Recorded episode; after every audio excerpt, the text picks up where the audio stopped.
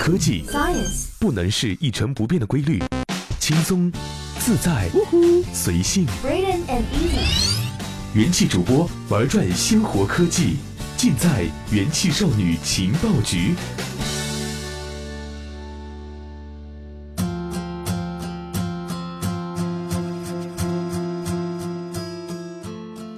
嗨，各位好，欢迎收听由智商捍卫节操、由情商坚守美貌的元气少女情报局。我是每个月都要来上一次节目的一木。为什么开场说出来有一种走亲戚的感觉？其实最近呢，我发现了一个现象，就是在我们平常啊用一些软件交流，或者呢是在互联网活动的时候呢，会有一些现象有点尴尬。比方说你跟别人聊天，然后呢聊着聊着，对方呢就发给你一个微笑表情。其实呢，这个微笑表情呢，目前已经代表着一种比较难以琢磨的情绪在里面，有可能是尴尬，也有可能是别人不想和你聊下去了。其实呢，我们再把这个时间呢往前推一点，会发现啊，这个微笑就像是以前的呵呵、哦、哈哈这些呢有代表性的聊天停止的符号。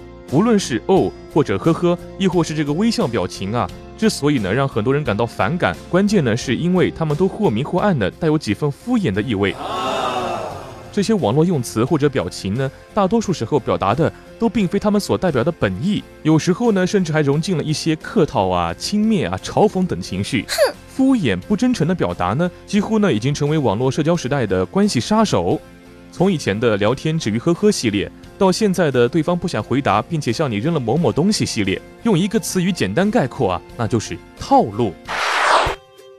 其实现如今啊，真是套路满天下，到哪儿都有套路。嗯哼，我们发现呢，不仅人与人之间缺少最基本的信任，而且人与互联网产品之间好像也没什么信任可言吧？你们还别不信啊！我们在互联网时代呢，大家都撒过的一个谎，就是我已阅读并同意以上协议。这个老梗可能已经说了很多遍了。在注册互联网账号、注册邮箱账号，或者呢是安装软件的时候呢，都会给你一个大篇幅的协议，让你看完。但实际上呢，很多人都不会看完，然后直接点那个我已阅读并且同意以上协议。其实我自己感觉，可能这个不是敷衍，而是因为懒。谁会花那么多时间把那些条例一条条看完呢？除非他很无聊吧。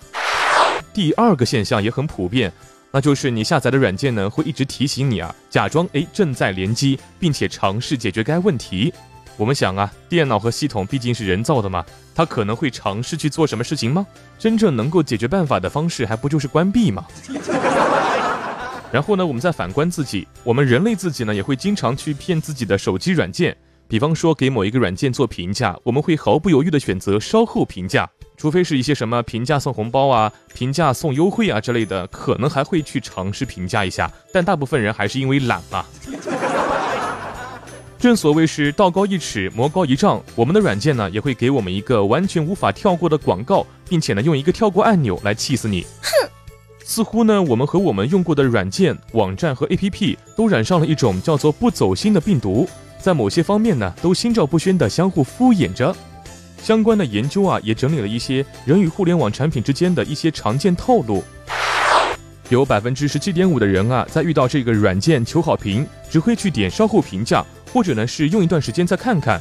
其实呢，并不是因为我们小气，而是因为啊，要等网页打开，然后呢打分再写评语，想想都麻烦啊。嗯哼，恰好在这个时候呢，我们可能在工作，在看剧。或者呢是在玩游戏的时候，哪有这个空给你打评语呢？在一个投票叫做“你都受够了哪些纯属安慰”的提示中，用户心中的无用第一名是 Windows 的正在联机，并且尝试解决该问题。有百分之二十一的网友表示，Windows 的无数次尝试失败告诉我们，重启是唯一方法。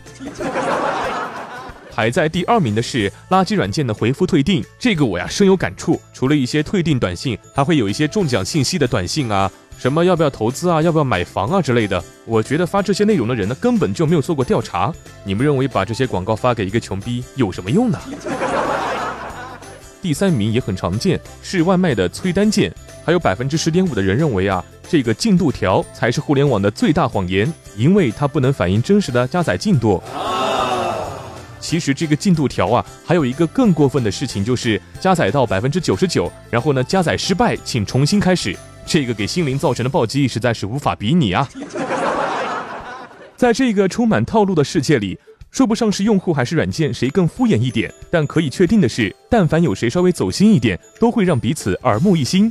我们要求的其实也并不多，只要呢跳过真的不看的广告，催单的时候能够在饿死之前收到外卖，以及退订服务的时候能够像订阅一样方便就好了。正所谓是套路相报何时了，大家呢还是多走点心吧。